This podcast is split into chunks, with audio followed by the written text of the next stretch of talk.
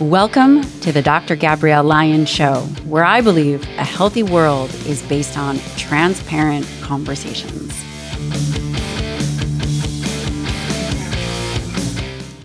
In this episode of the Dr. Gabrielle Lyon Show, I sit down with Dr. Kandace Kichler. She's a board certified surgeon at Hass Plastic Surgery in Palm Beach Gardens and Wellington, Florida.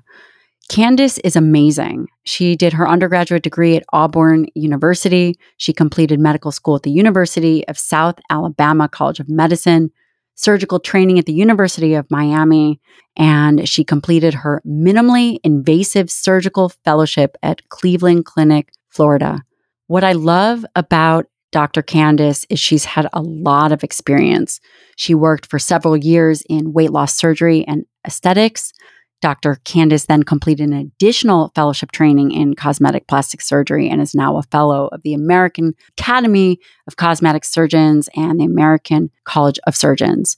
Her primary areas of focus include body contouring, liposuction, breast surgery, and injectables. We take a deep dive into breast implant illness. Is it a real thing? Are injectables safe? What are some of the trends in plastic surgery. And here's why I think it's really important this is a health show, and the goal of this show is to have transparent conversations. If we focus on the things that are just the comfortable things, we're never going to grow together. That is why I wanted Dr. Kandace to come on and talk about her experience as a surgeon, what she's seeing, what is actually safe, and what do we need to look out for. I hope you like the show, and I can't wait to hear what you think. I'd like to take a moment to thank one of the sponsors of the show, and that is Apollo Neuro. Listen, if you have been listening to this podcast, then you have definitely heard me talk about the Apollo wearable.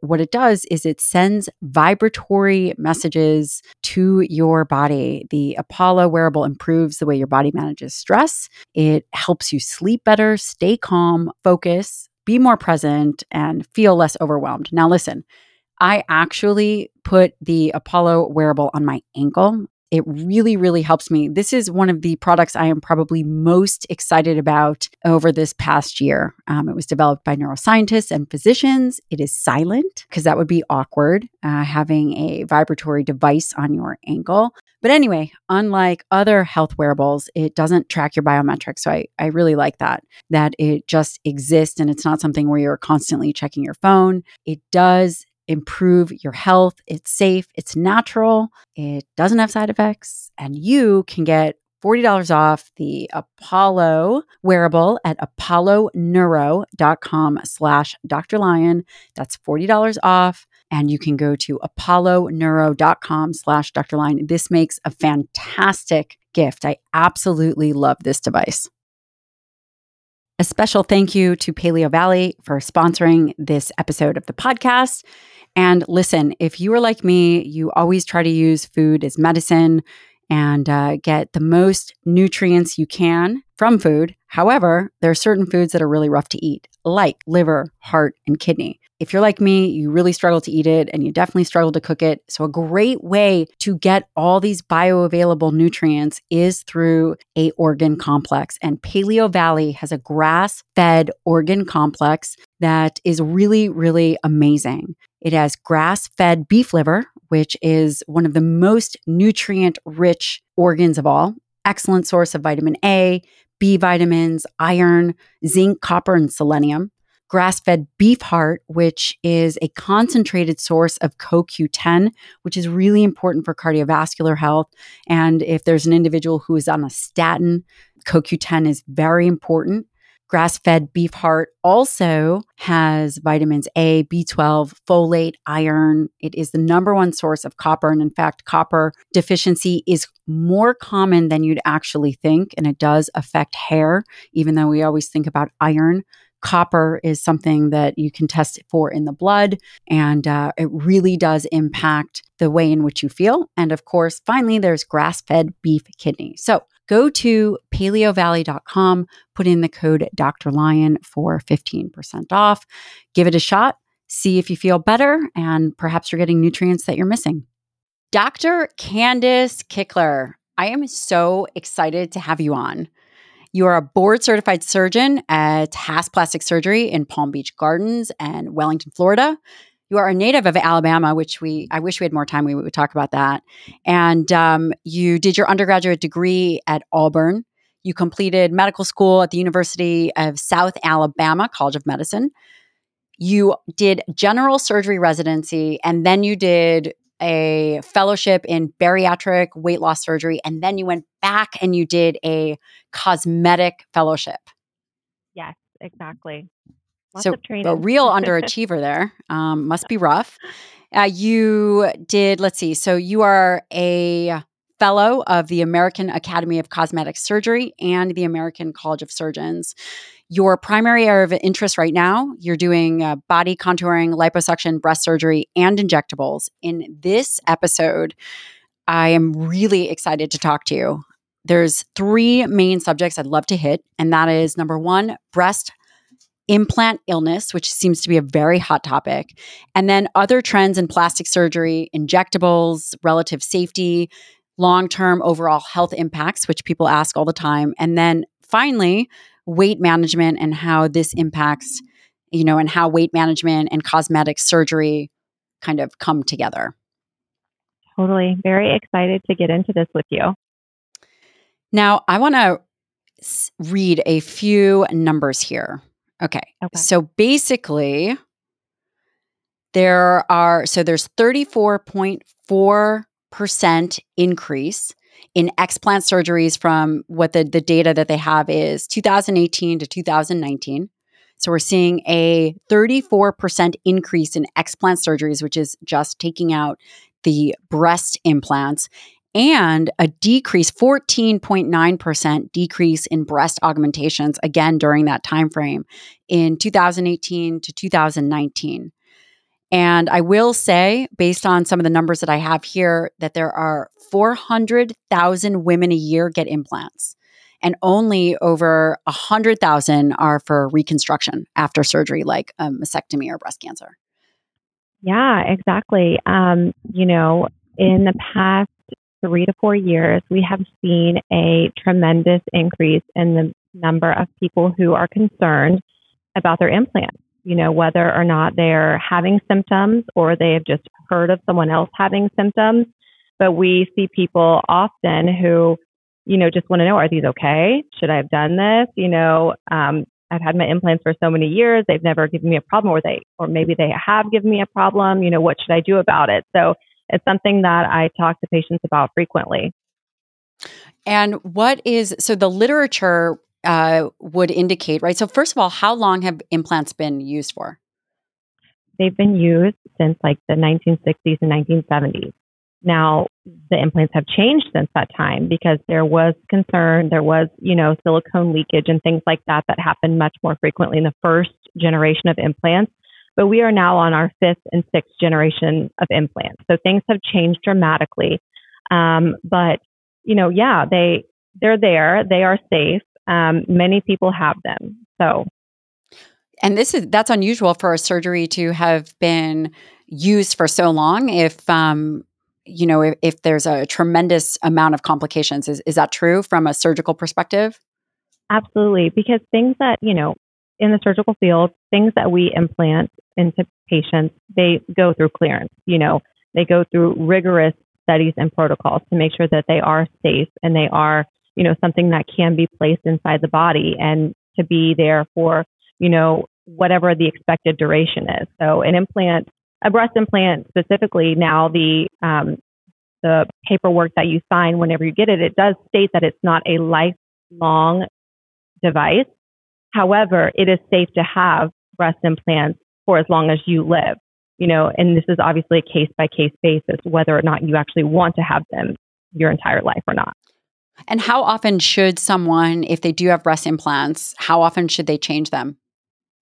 So there's no set number. You know, um, we've always heard, and you know, as patients, because I personally myself do have breast implants, we've always thought, oh, you know, they need to be replaced every 10 years that is the manufacturer's warranty on the device themselves. However, if you have an implant, you're seeing a doctor, um, if, especially if you have any concerns um, or you have any trauma to the area, and you're following up, and if you don't have any problem with the implant, it's perfectly safe to keep it for much, much longer. Uh, you know, recently I've taken care of patients who this is, you know, their implants have been in for 25 years. And we take them out, you know, maybe because they need a lift and they want to downsize or upsize, you know, whatever reason for the revision surgery. And the implants are perfectly intact. So hmm. there are cases where you can keep it much longer than the quote unquote manufacturer warranty.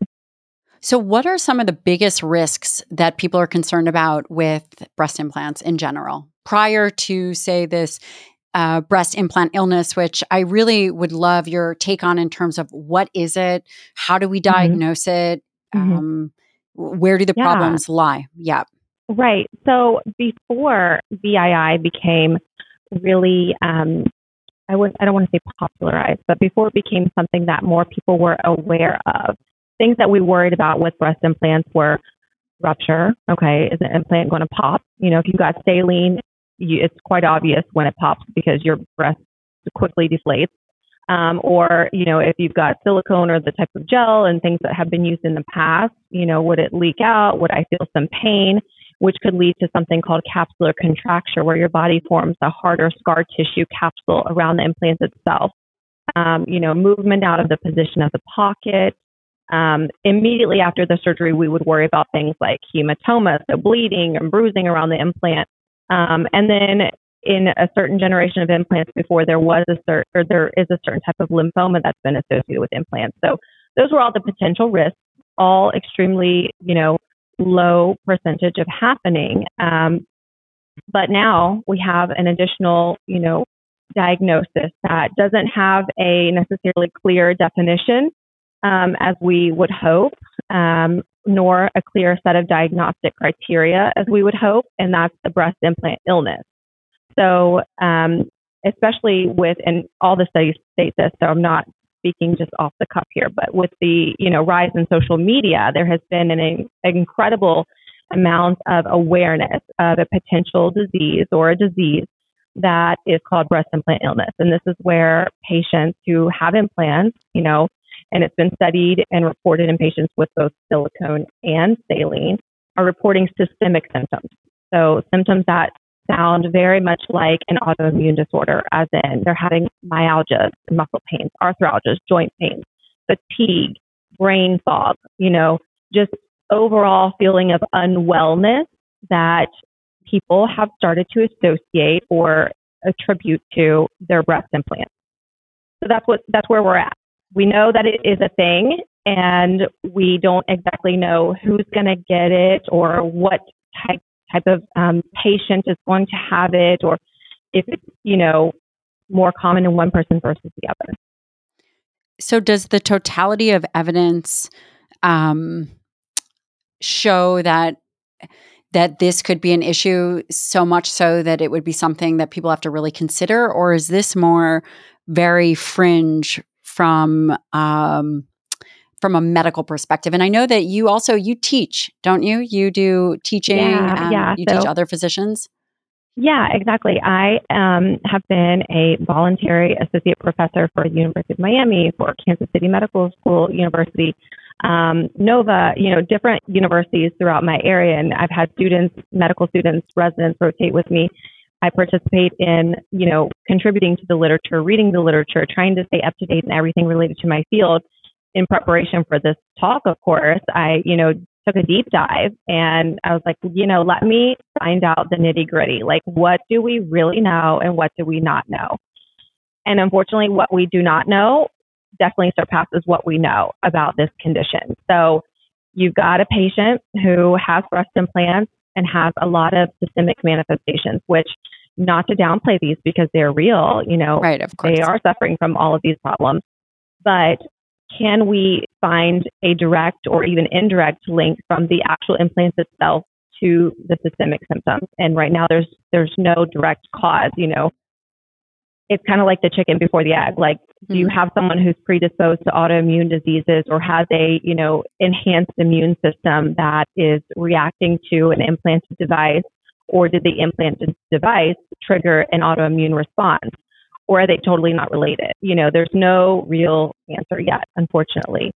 Um, and do, And do we see, for example, you had mentioned autoimmunity, do they see all of a sudden a conversion to a positive ANA, which for the listener would be an autoimmune marker? Do we see differences in blood work that uh, a non, a person who does not have breast implant illness versus a person that is experiencing those symptoms? Is their blood work different at all? Right, that's a really good question. And you know, there for every study that you find that there is a difference, you can find a study that says the opposite. So mm. I have read studies that show that the ANA has been increased in patients who have implants and identify as having breast implant illness.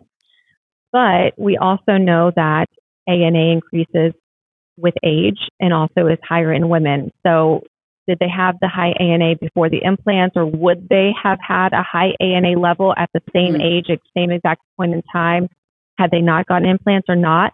That's really hard to know. You know, we can't predict that. Um, other biomarkers and things that have been studied, you know, we were worried that, or we are worried about the substance silicone in general. You know, it's considered initially an inert ingredient that your body can just handle and that is found in nature naturally that you should not have an autoimmune response to.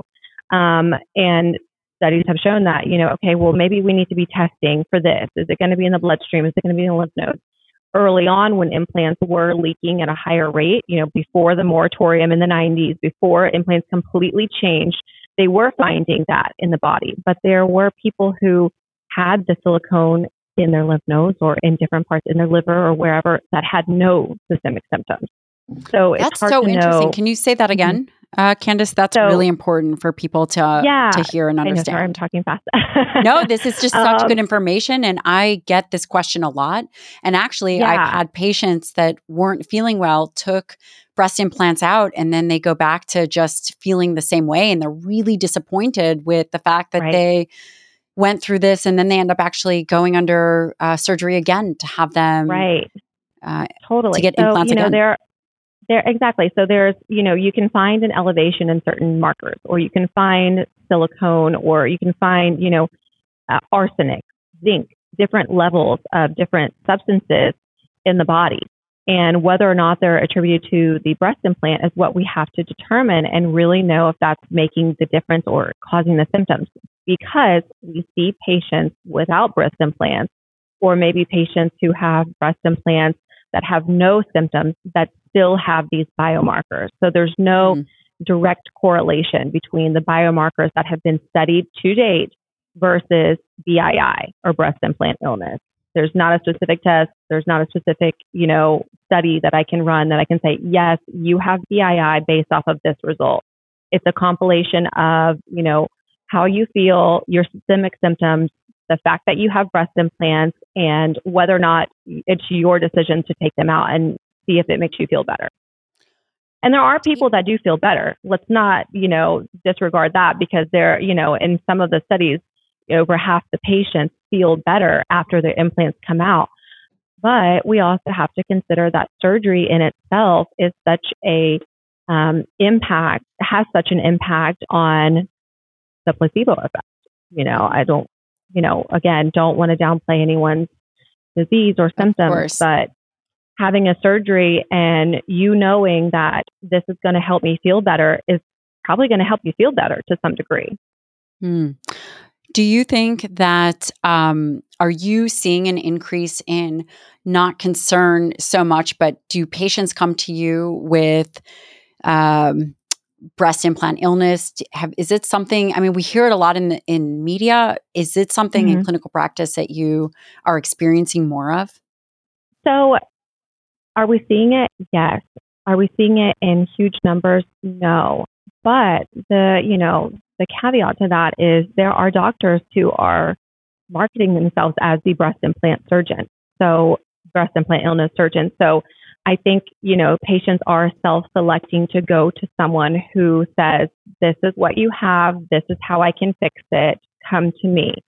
And, you know, the ethical aspect of that, I think, is very debatable um, when we have a disease that's not as clearly defined as BII.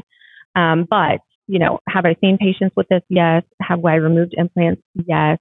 Do they feel better? Some yes, some no. You know, it's really basically 50 50 with that. Do you think that there will be uh, an improvement in being able to diagnose? Um, and maybe do you think that we'll find something else that is I happening? Hope so. Or, yeah. Yeah, I mean, I really hope so because that would answer a lot of people's questions. And I think that would guide a lot of patients, but mostly a lot of doctors to determine whether or not someone needs to undergo another procedure. You know, surgery is surgery. It's not, no surgery is non invasive. You know, there's always a risk with every single time we do something. So if we can eliminate the need for something when we don't know for sure if it's going to help you, then that's definitely best for everyone. Yeah, I think you make a really good point. Um, because let's say you make the decision to get breast implants and then who knows uh, for some reason you're having this group of symptoms but the reality is is then the next question is what are you going to do about it and yeah. the idea that you know obviously for individuals who uh, for some reason get implants and then immediately feel horrible uh, and you know let's say 50% of them get better. The next question is what about the individuals that they're not certain that the breast implants have any impact but because of this rise in social media then are uh, putting themselves in an un you know in a perhaps compromising state to then undergo the knife yet again. And of course you know general anesthesia while mostly safe you know over a period of time definitely has cognitive risks uh, from my perspective. Right Right. And, you know, and on top of the anesthetic component and the going under the surgery, the mental aspect of that, it's also the physical outcome. You know, you start at point A, you have breast augmentation, and you're at point B. And then you go through this, you know, basic, basically reconstruction surgery, and you look nothing like point B anymore you don't look like point A anymore. And so psychologically, that can have a really big impact on someone, especially someone who's young and has many, many years ahead of them. You know, it's, it can be very tough. Hmm. What are some of the issues? So they there was a connection with breast implants and cancer a while ago. You said you had mentioned lymphoma with a textured implant. Yeah, so that had you know that also is it's extremely rare. So there's not a lot of information onto exactly how that develops. Um, but from the literature that we do know and the studies that we do know that it's associated with textured implants. And by far and large, textured implants are not used routinely, especially not for primary breast augmentation. They are sometimes used and indicated in certain reconstructive cases, but you know, if you go, you know, down to Miami, ninety nine ninety nine, and you get your breast implants, you're not going to be getting a textured implant. You know, no one is unless there's a special circumstance. So the risk of that is extremely low. And what should someone, if someone was either A, going to get implants or B, take them out, what should they look for in a clinician or what should they look for in a surgeon to know that that surgeon you know, is qualified to do that? Yeah, you know, I I think about these questions a lot, um, having switched careers and having done different things in my life and having had surgery myself. And I think that the most important thing is that you are, number one, able to be heard and able to speak to your practitioner. Number two, they are extremely transparent about their credentials, what they do, and why they think they can help you. And, you know, I think overall it's just that, that feeling. Um, I, you know, having been a patient again, I've gone on consultations and I think you just know who's going to really take care of you and who's not. And just because they have 2.5 million followers on Instagram doesn't mean that they're the doctor for you. You know, you really need to pay attention. You need to ask questions. You need to feel comfortable. And, you know, anyone who is doing a great job is going to be happily, you know, happy and able to give you their credentials, show you the before and afters, et cetera. Yeah. I think that that's really valuable. Uh, I, I definitely feel that way in terms of uh, patients that I see. What are some other trends in plastic surgery? So, just to close out this breast plant illness, that um, there is a possibility, right? This is, uh, we just don't know enough about it. It doesn't mean, from what I'm understanding, you say it doesn't mean that everybody with implants who's not feeling well should go through explantation, that that also, in and of itself, has a tremendous amount of um, heavy, not necessarily risk mm-hmm. per se, but a burden of the mm-hmm. post operative experience. Is that I'm getting from you? Yeah, definitely. You know, I think that you and I are both on the same page. Like, this is something that's new that has definitely been, um, you know, um, brought up in the media so much that it is sensationalized to some degree. And, um, you know, we live in a world where we're eating a lot of processed food. We're not exercising. Hmm. We are living completely different lives surrounded by technology, whether that be good or bad. And it's hard to attribute just a breast implant to the symptoms that people are facing. You know, I think have you if you took someone who was, you know, doing everything right and the only thing left were the breast implants, you could absolutely make that correlation. Mm-hmm. But it's really hard to do that, especially with all the studies that have been done that are plus or minus. Um, and it's really, you know, a personal decision, I think, on the patient whether or not this is what they feel is causing their symptoms and whether or not they should seek out explantation. Hmm. So the totality of evidence seems as if it's it, it's non-conclusive. Basically, is what. Right. I mean, it's real. It is a. It is For a. Sure. For sure. You know, breast implant illness is breast implant illness, but yes. the direct correlation from the implants itself to the disease process or to the mm. systemic manifestations that has yet to be decided. You know, where we're is it a biofilm? Is it an autoimmune trigger? You know, there's just still a lot of speculation that we can't nail it down yet. And hopefully, let me ask you this. Yeah, let me ask you this: When a breast implant is excised or explanted, does that implant always go through pathology, or, or it's not necessary? So, if you are seeking it out for breast implant illness, then it would be something that I would definitely, you know, discuss with you and ask if you would want that to be done. Um, you know, knowing that you send it to a pathologist, they interpret it, they'll do their test. Um, but routinely, no. You know, someone is having their breast implants out for another reason, we don't send them. You know, if they are ruptured or if there's a manufacturer defect, then yes, they will go back to the manufacturer um, and they'll be analyzed further that way. But we don't send every set of implants to pathology. Um, and that's because most, you know, most plastic surgeons today are working out of their own office and we don't have pathologists on standby, but that doesn't mean we can't make that happen for someone who is inquiring. And would you say that there's not a standard of like, let's say they send it off to pathology and then there's this one I don't know. Obviously, it wouldn't be bacteria, but this one uh, thing that's isolated. You right? yeah. So some of the study, yeah, yeah, exactly. You know, there, no, there, by far and large, there is no standard. I want to run the breast, breast implant illness test on this implant, like you okay. could do for melanoma or other disease processes in the body. There's nothing like that um, because again, we don't know. We don't know if it's a biofilm. We don't know if it's a you know capsule reaction. We don't know if there's metaplasia there.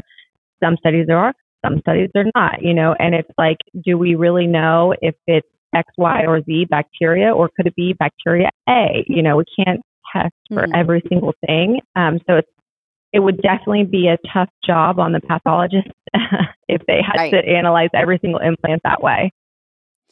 I have a couple other questions about just breast implants in general that a lot of people are curious about. Does it affect breastfeeding?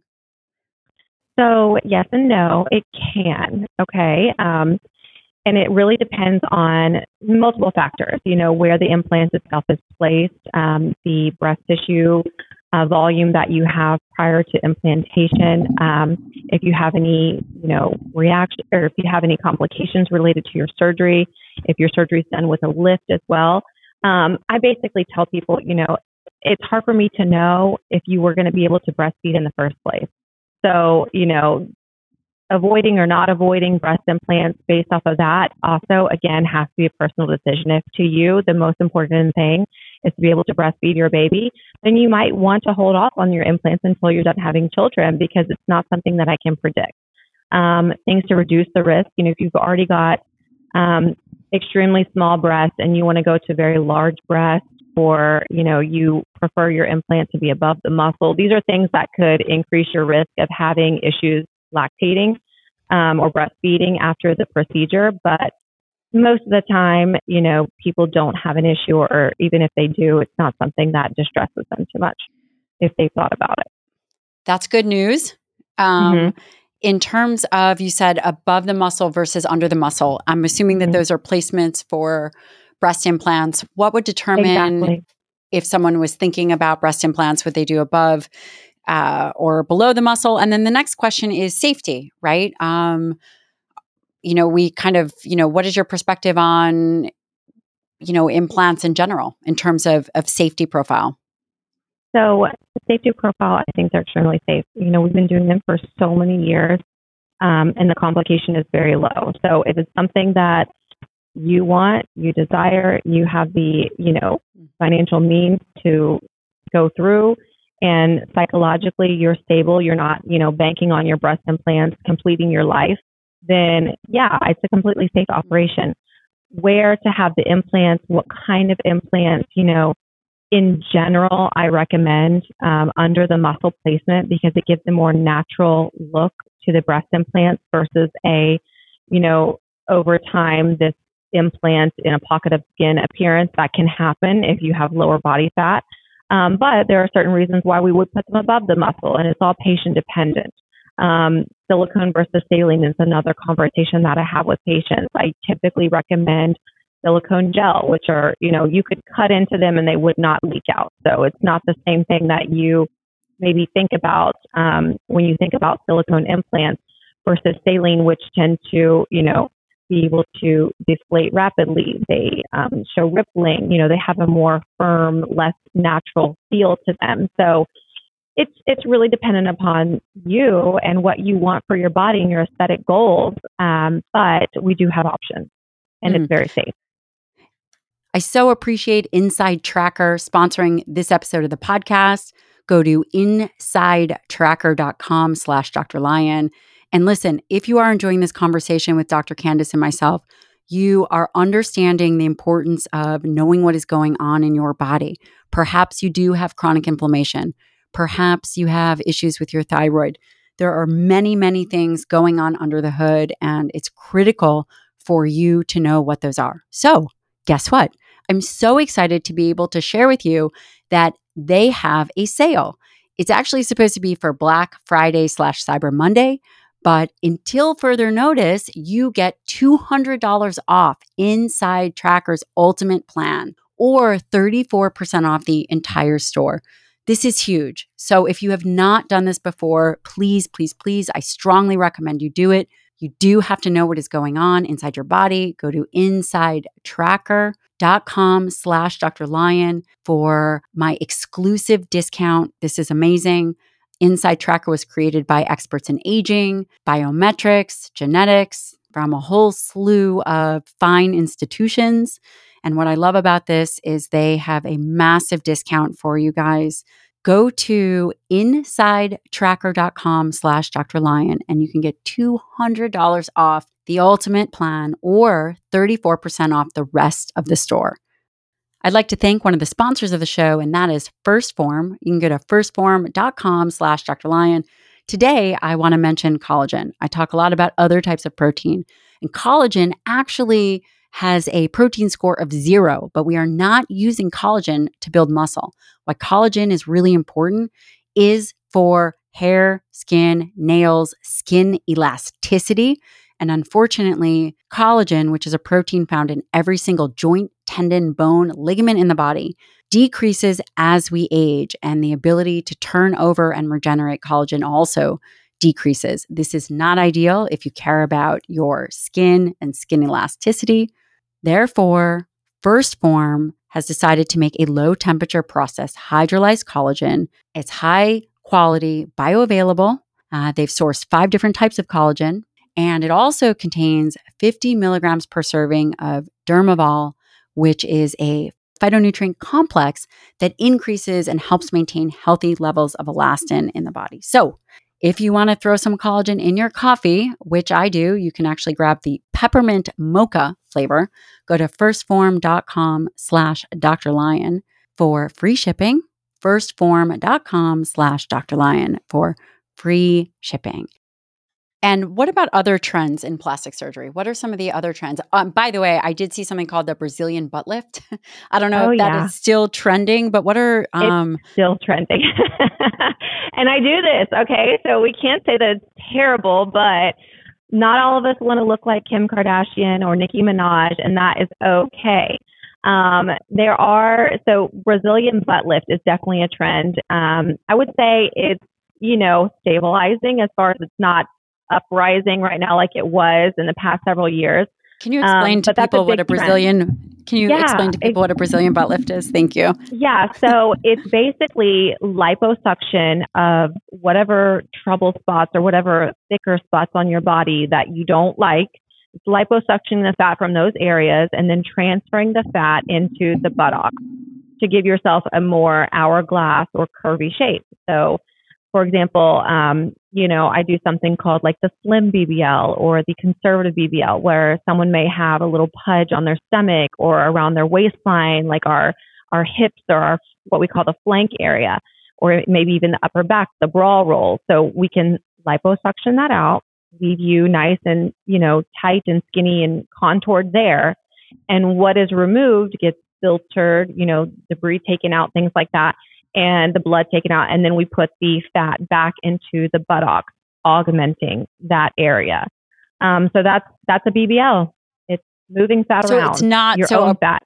Okay, so a Brazilian butt lift in terms of trends for plastic surgery is not actually an implantable but it's taking no transfer. It's no, doing fat. Be, yeah, that it's transferring fat. So, you know, um, South America, you know, Latin America, South Florida, we have a lot of post-op BBL people walking around every day. Can you tell? Think, Are you like, wow, oh, they must do a lot of squats. but it's not the squats. Are you like, ah, come on? That, that, that's I know, a, a I know. And you know what? Sometimes people still even trip me up. I'm like, wow, that girl looks so good. And then I'm like, wait a minute. and what would happen? that's so funny. Um, what would happen if, because it is a fat transfer, if an individual were to lose weight, do they also lose those adipocytes or wherever that fat was transferred? How does that work? Yeah, yeah. So we we transfer a certain amount, and that amount never takes a 100%. So I can put in a thousand cc's per butt cheek and only 600 or 500 stay. So you're always overinflated right away, and then a certain percentage lasts. Um, very, very rarely does almost all of it stay.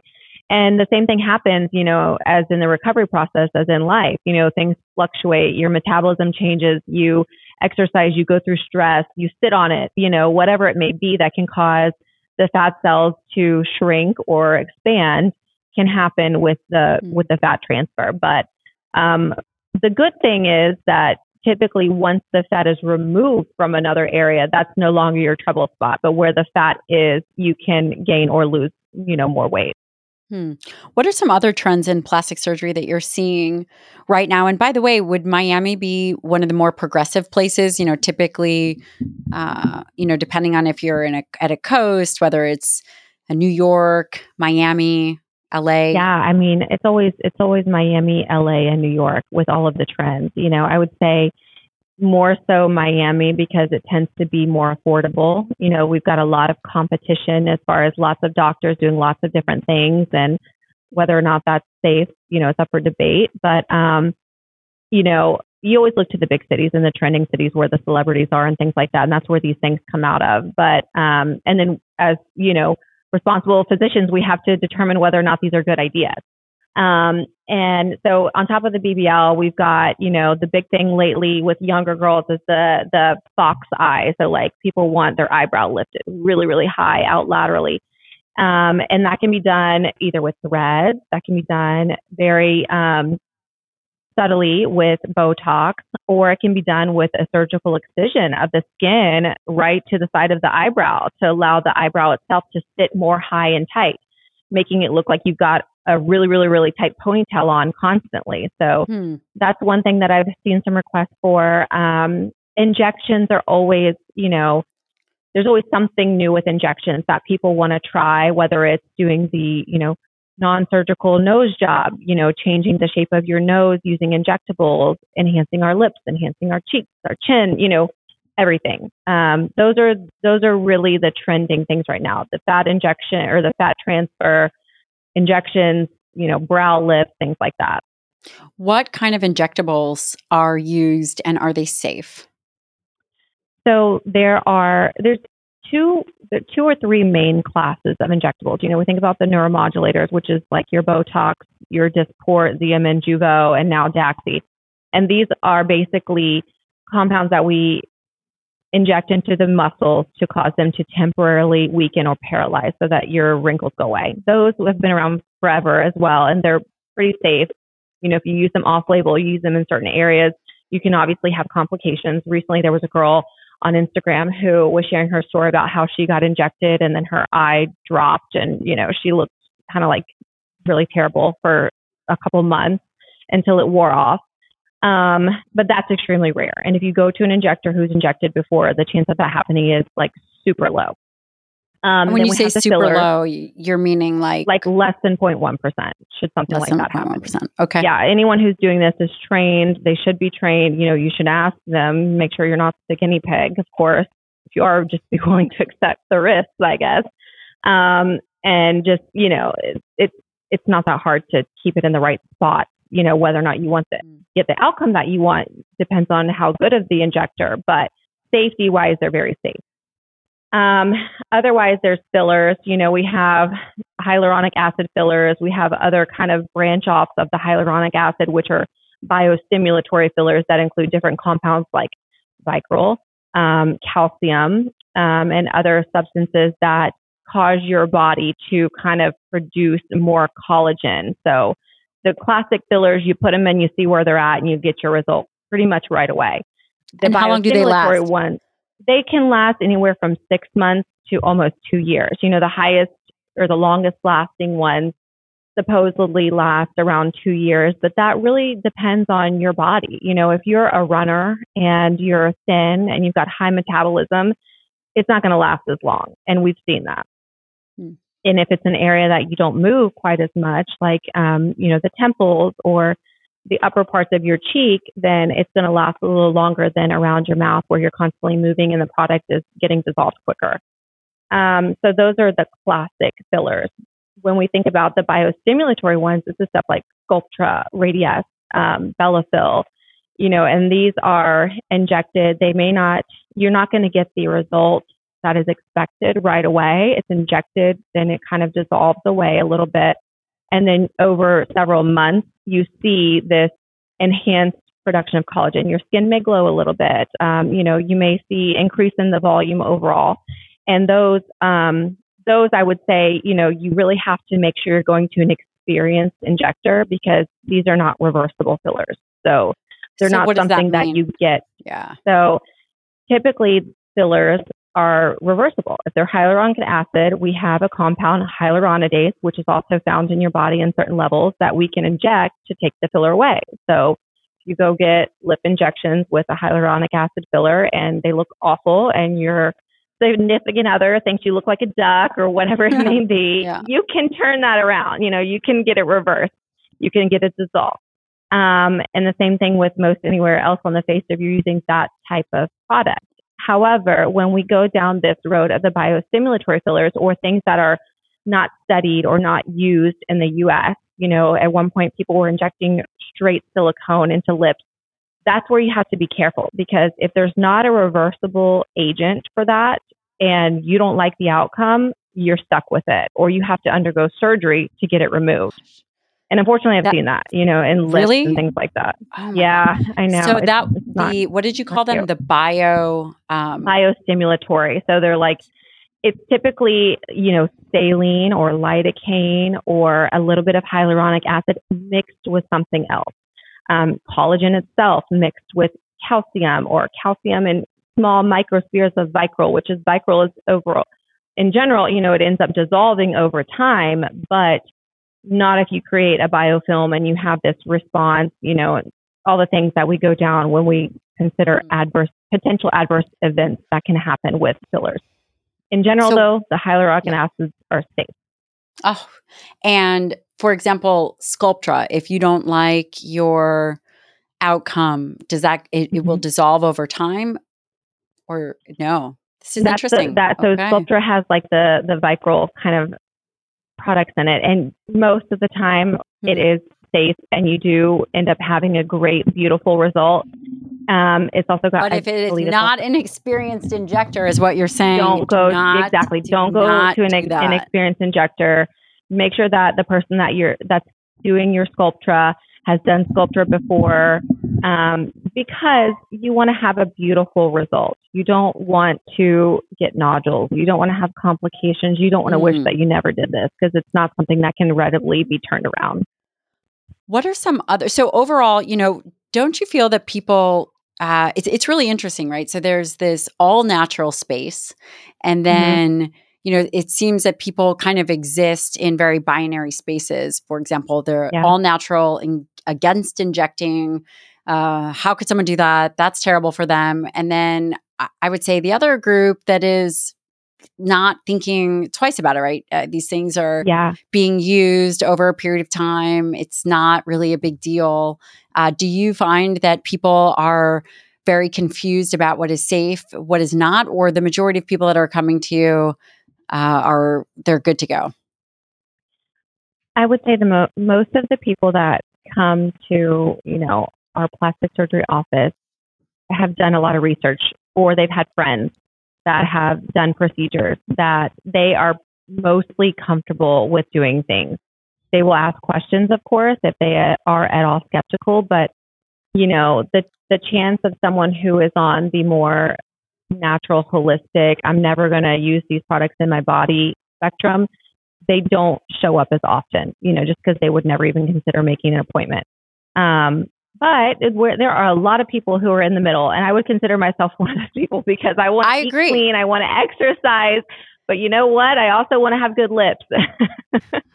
I uh, I think that that is totally admirable. You know, I joke with my best friend. You know, she she totally is like, don't give me gluten, but I'll take all the yeah. Botox. Yeah, yeah. Right. She's really funny.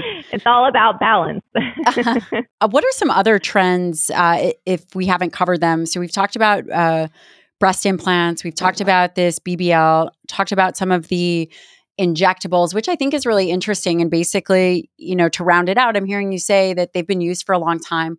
They are safe. It doesn't go systemic. It is local. And as long right. as you are going to a provider that this is what they do routinely, that um, yeah, you don't yeah. see a downside. Totally. You know, obviously doing a lot of research um, while being pregnant, I was like, you know, I'm, I mean, I'm not going to use them while I'm pregnant, but are these really bad for us? Like, are they going all throughout our body? And the answer is no. You know, you can inject these things and they stay in the face unless someone injects into your artery, which you're going to kind of know right away, and you could potentially have a really big complication from that. But that's again rare. Mm. Um, the chance of having a systemic issue related to these injectables is like almost nothing. So, mm. you know, again, proceed with caution. Choose an injector that you trust, someone who has experience and someone who's knowledgeable about all the products, but as well as all the potential complications of using the products, and you'll be in good hands. And you don't have to worry that, you know, you're going to develop cancer down the road because you got lip filler. Um, that is probably very helpful for people to hear. What about uh, other kind of trends in plastic surgery or things that you're doing more of, things that you're seeing a, a bit more of? Yeah. So, you know, I mean, obviously, with social media, we had a really big uptick in rhinoplasties. I don't specifically do rhinoplasties, but my partner in our office does. So we've had a definitely increase in that. And one of the interesting things is there was an article recently that the cameras on our iPhone show our nose to be a percentage larger than it is in real life. Get so people are, you know, thinking that they look you know, very nose heavy. And then the reality is not the case, but you take 10 selfies a day and that's, mm-hmm. that's your reality. So we've had people undergo procedures based off of, you know, basically selfies. And mm-hmm. that's okay as long as they know the risks and they know what their outcome is. Um, but people are more conscious of, you know, or people I think are more open to this self care, self love, like, you know, now or never I'm going to take care of me. Lots of mommy makeovers happening and included in the mommy makeover, I've had, you know, an increase of women who are interested in having labiaplasties. Um, and, can you explain? You know, so people don't know what that is. They probably yeah. They might not even know what a rhinoplasty is. I mean, so Yeah, oh, sorry, rhino nose job. nose. Yeah.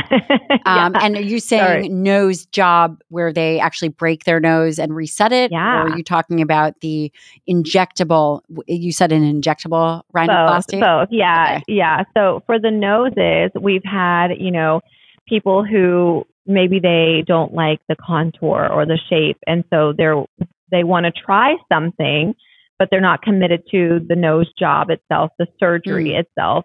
And so that's an area that has increased. That's the liquid rhinoplasty or like the, you know, quick 10 minute nose job um, with just filler. So that's temporary. Um, and I think that is a good option for people if they're considering surgery but not sure if they're really ready to commit. Now, the anatomy has to be right for this. You know, if you've got like a big bump, like myself, like I have a bump on my nose, putting some filler in it is only going to make it look bigger. You know, it's not going to necessarily show me what my after could be. However, if there's different, you know, things that you want to refine, then it could be a way for you to see what your outcome could look like. Um, but with the same rise in the liquid rhinoplasties, we've seen um, a rise in the actual surgery, you know, because people are ready to commit to something forever. And, you know, they say, you know, this has bothered me since I was 10 or since I was 15 and it's now or never. You know, there was a lot of um, us realizing our um, mortality through the pandemic. So we've got people who are ready to do things that they've always been bothered by because you never know when your last day is, kind of a thing. Um, so we've seen, you know, definitely the noses because of course we're all on Zoom and, you know, virtual consults and things like that. Um, and then the other topic that I was touching on was like the mommy makeovers and the labiaplasty. So a classic mommy makeover is doing your breasts and your tummy, you know, whether your breasts need a lift or an implant or, you know, some combination of the two or reduction. And then um, the abdomen or the tummy doesn't, do you need a tummy tuck or just need liposuction? You know, what can we do to make you feel good about your body again um, after babies or just after life changes, whether that be weight loss, aging, whatever it is that you feel now is the time to do something.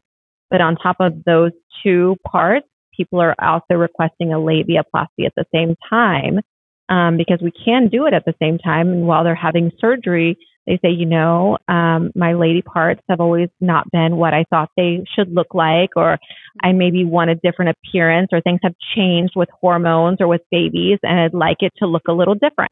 And we do have procedures for that. And what is uh, number one? What is a labiaplasty? So it's basically um, assessing the labia majora and the minora, so the Mhm. anatomy of the girl parts, and deciding which area you don't like or you do like, and how we can change them to fit better your ideal perception. So if maybe the inner part is you know, hanging the way that a way that you don't like, or it's uncomfortable, or it rubs Hmm. in clothing, or it's just, you know, not what you want it to look like, then we can basically trim that and make it look Wow. tighter, more aesthetically pleasing. If you've got, you know, if you've gone through weight loss and you've seen some changes in the way that the fat is, we can enhance that or, you know, suction that. There's there's a lot of different things that can be done, but the overall goal is to increase the aesthetic look in that area. And a lot of women are requesting that. You know, it's That's very personal yeah, that's and interesting. something hmm. yeah, it's it's very personal and it's something that, you know, people really think about, but I'm telling you the satisfaction afterwards with the patients is so great. They are so Hmm. happy, so thankful, you know, really pleased that they did that for themselves. And it is it uh, pretty safe. And in terms of recovery, how long of a recovery are they looking for? Really, any? Is yeah, it the you same know, as it? you need to have sorry. Yeah, for you need all to have- surgery. Yeah. Yeah, you know, you need to have downtime. You need to have recovery. Um, there's a period of pelvic rest, you know, no like heavy exercising, sexual activity, that kind of a thing for two weeks. Um, I typically give people some ointment and then some, you know, um, antifungal to make sure yeast infection doesn't happen during that procedure. But um, it's really, you know, very, very safe. And we stay outside, I stay specifically outside the areas that could complicate, you know, orgasm and sexual function after the procedure. So, you know, asking those questions I think is important too, because you do want to know your risks. Um, but if it's strictly cosmetic, it's really, you know, low, you know, low issues of uh, safety. Um, can I ask you a semi personal question, but um, not totally personal, but thought really thought provoking?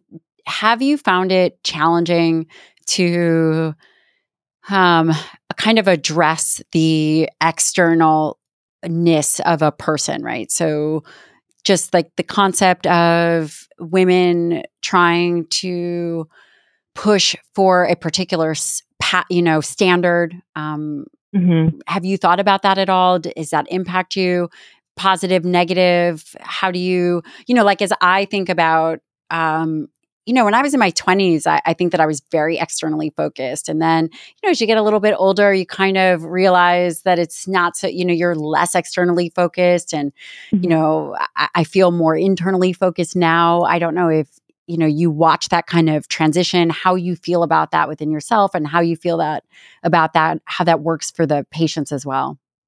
Yeah. So, you know, I think that a lot of what we feel on the outside is related to how we feel on the inside. And if you've got a lot of trauma and turmoil and things going in your life that you don't feel they're going in the right directions and you may seek you know mm. support externally to make yourself feel better and to hide some of those things and i try to pay attention to that you know when i'm seeing patients and talking to them about procedures and i you know my my kind of my golden rule is never to suggest that they have something that they haven't brought to me because the last mm-hmm. thing I would want to do is make someone who's already questioning how they feel on the outside even worse.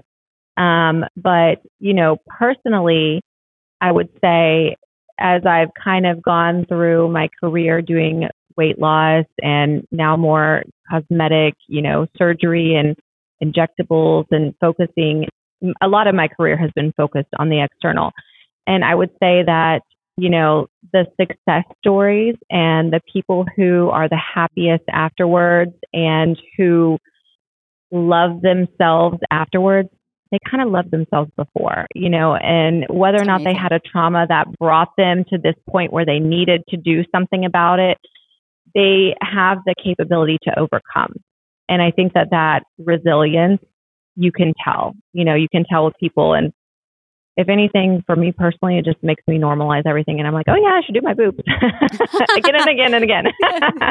it's so funny but, uh, and, and yeah. really insightful, you know, as yeah. It, listen, hey, it's no easy task to become a surgeon and to do the amount of training that you've done. And that definitely requires a certain amount of grit and resilience just as a human truly the yeah. amount of sacrifice and time that that you've put in i i don't want it to be lost on the the listener number one you're what seven months pregnant beautiful yes. part of a, a pretty big operation in terms of a practice. And it is no easy feat to be where you are and have created what you create uh, is totally not lost on me, you know, and I'm sure the listener can really appreciate that.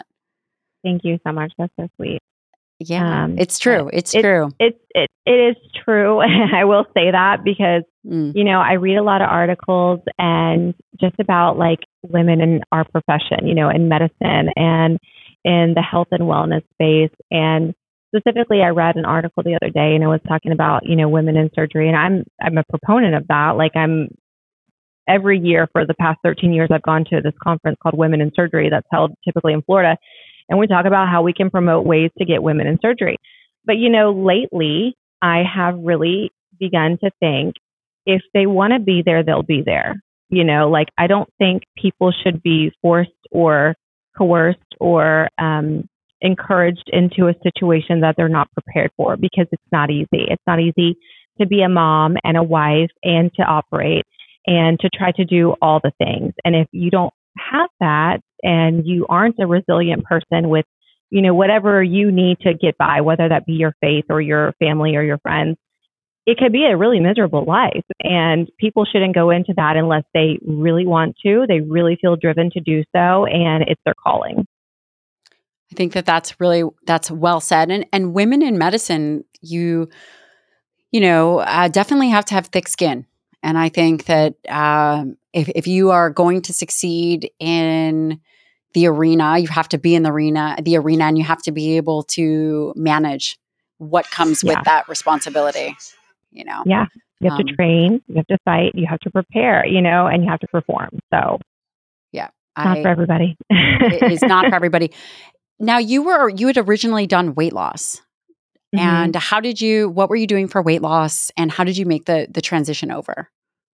Yeah, so I mean, I was doing everything from um, just putting people on a simple diet and recommending changes in their daily habits to prescribing medications. And I'm board certified in obesity medicine as well, and um, performing weight loss surgery. So I was doing all the things, like literally from zero to a 100. Um, and while I was definitely successful in that and felt like I was um, helping a lot of people, I felt like I was also not helping a lot of people and the artistic side of me really just became drawn to the aesthetic. So, you know, it was a it was a personal decision to kind of change my career. An amazing, amazing opportunity came to me and I grabbed it. You know, I'm a doer. So it's like if I love If that. I've got That's why I love you. chance- yes. yeah, if I've got this chance to change my life and it's going to be for the better, why would I not do that? You know, why would I not, you know, basically risk everything to just do something that could get me further? So, So what happened? were Um, you just you were doing? Uh, oh, I was working. loss? I was just like living my life. And I got a call kind of out of the blue. I, I owned my med spa at the time. And they were like, you know, we we're looking for someone like you that we want to train and that we want to join our group. And, you know, kind of the conversation started there. And it is where I am today. You know, I'm now working at Mm. Hass plastic surgery in Palm Beach Gardens and loving my life and doing completely different than what I thought I would be 10 years ago. Um, but, you know, you know, weight loss, I still have a special place for weight loss because I talk to patients about this Hmm. often because I do body contouring and I do the liposuction and stuff. And a lot of times that overlaps, or most of the time that overlaps. You know, it's someone who's struggling with their weight, um, or they have been successful with losing the amount of weight they want to lose, but now they want to tune things up, or they've got excess skin that needs to be removed. And what were the big weight loss surgeries that you were doing? Was it Roux en Y I mean, or gastric bypass? I was, yeah, I was doing the Roux en Y, um, but I was mostly doing the sleeve gastrectomy um, because I felt that in the long run, especially if I was operating on someone who was younger, their chance of having a complication or an issue down the road was less. So, you know, I took that into consideration. If I'm, you know, if I'm going to operate on a 22 year old girl who has the rest of her life to live, anatomically, it's safer for her to just have a smaller stomach than for me to reroute her intestines and have the Totally. potentials of bowel obstructions and, you know, all the things that can come with the bypass. Now, when there were patients that needed the bypass, of course, I did the bypass, and that was much more intense, um, both, you know, for me, but also for the patients long term. You know, some have no issues and they do great, but others don't. So, you know, making that decision was really a big deal to me. So I would say I did I did more sleeves than I did bypasses by the time I was, you know, rounding out that part of my life.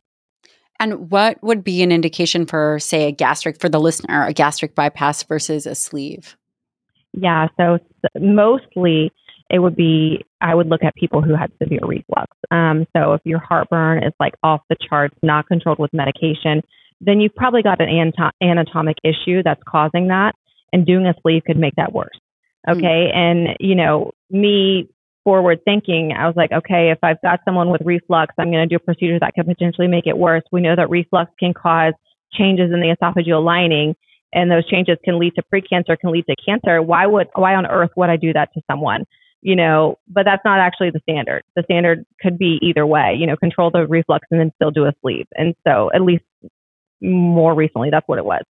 So, if someone had really bad reflux, I would recommend the bypass um, and also diabetes. All of the studies show that if the patient is, Yeah. you know, a really bad diabetic, the bypass is going to do better than the sleeve long term. So Mm. those were my main two factors for making that decision if I was on the fence at all.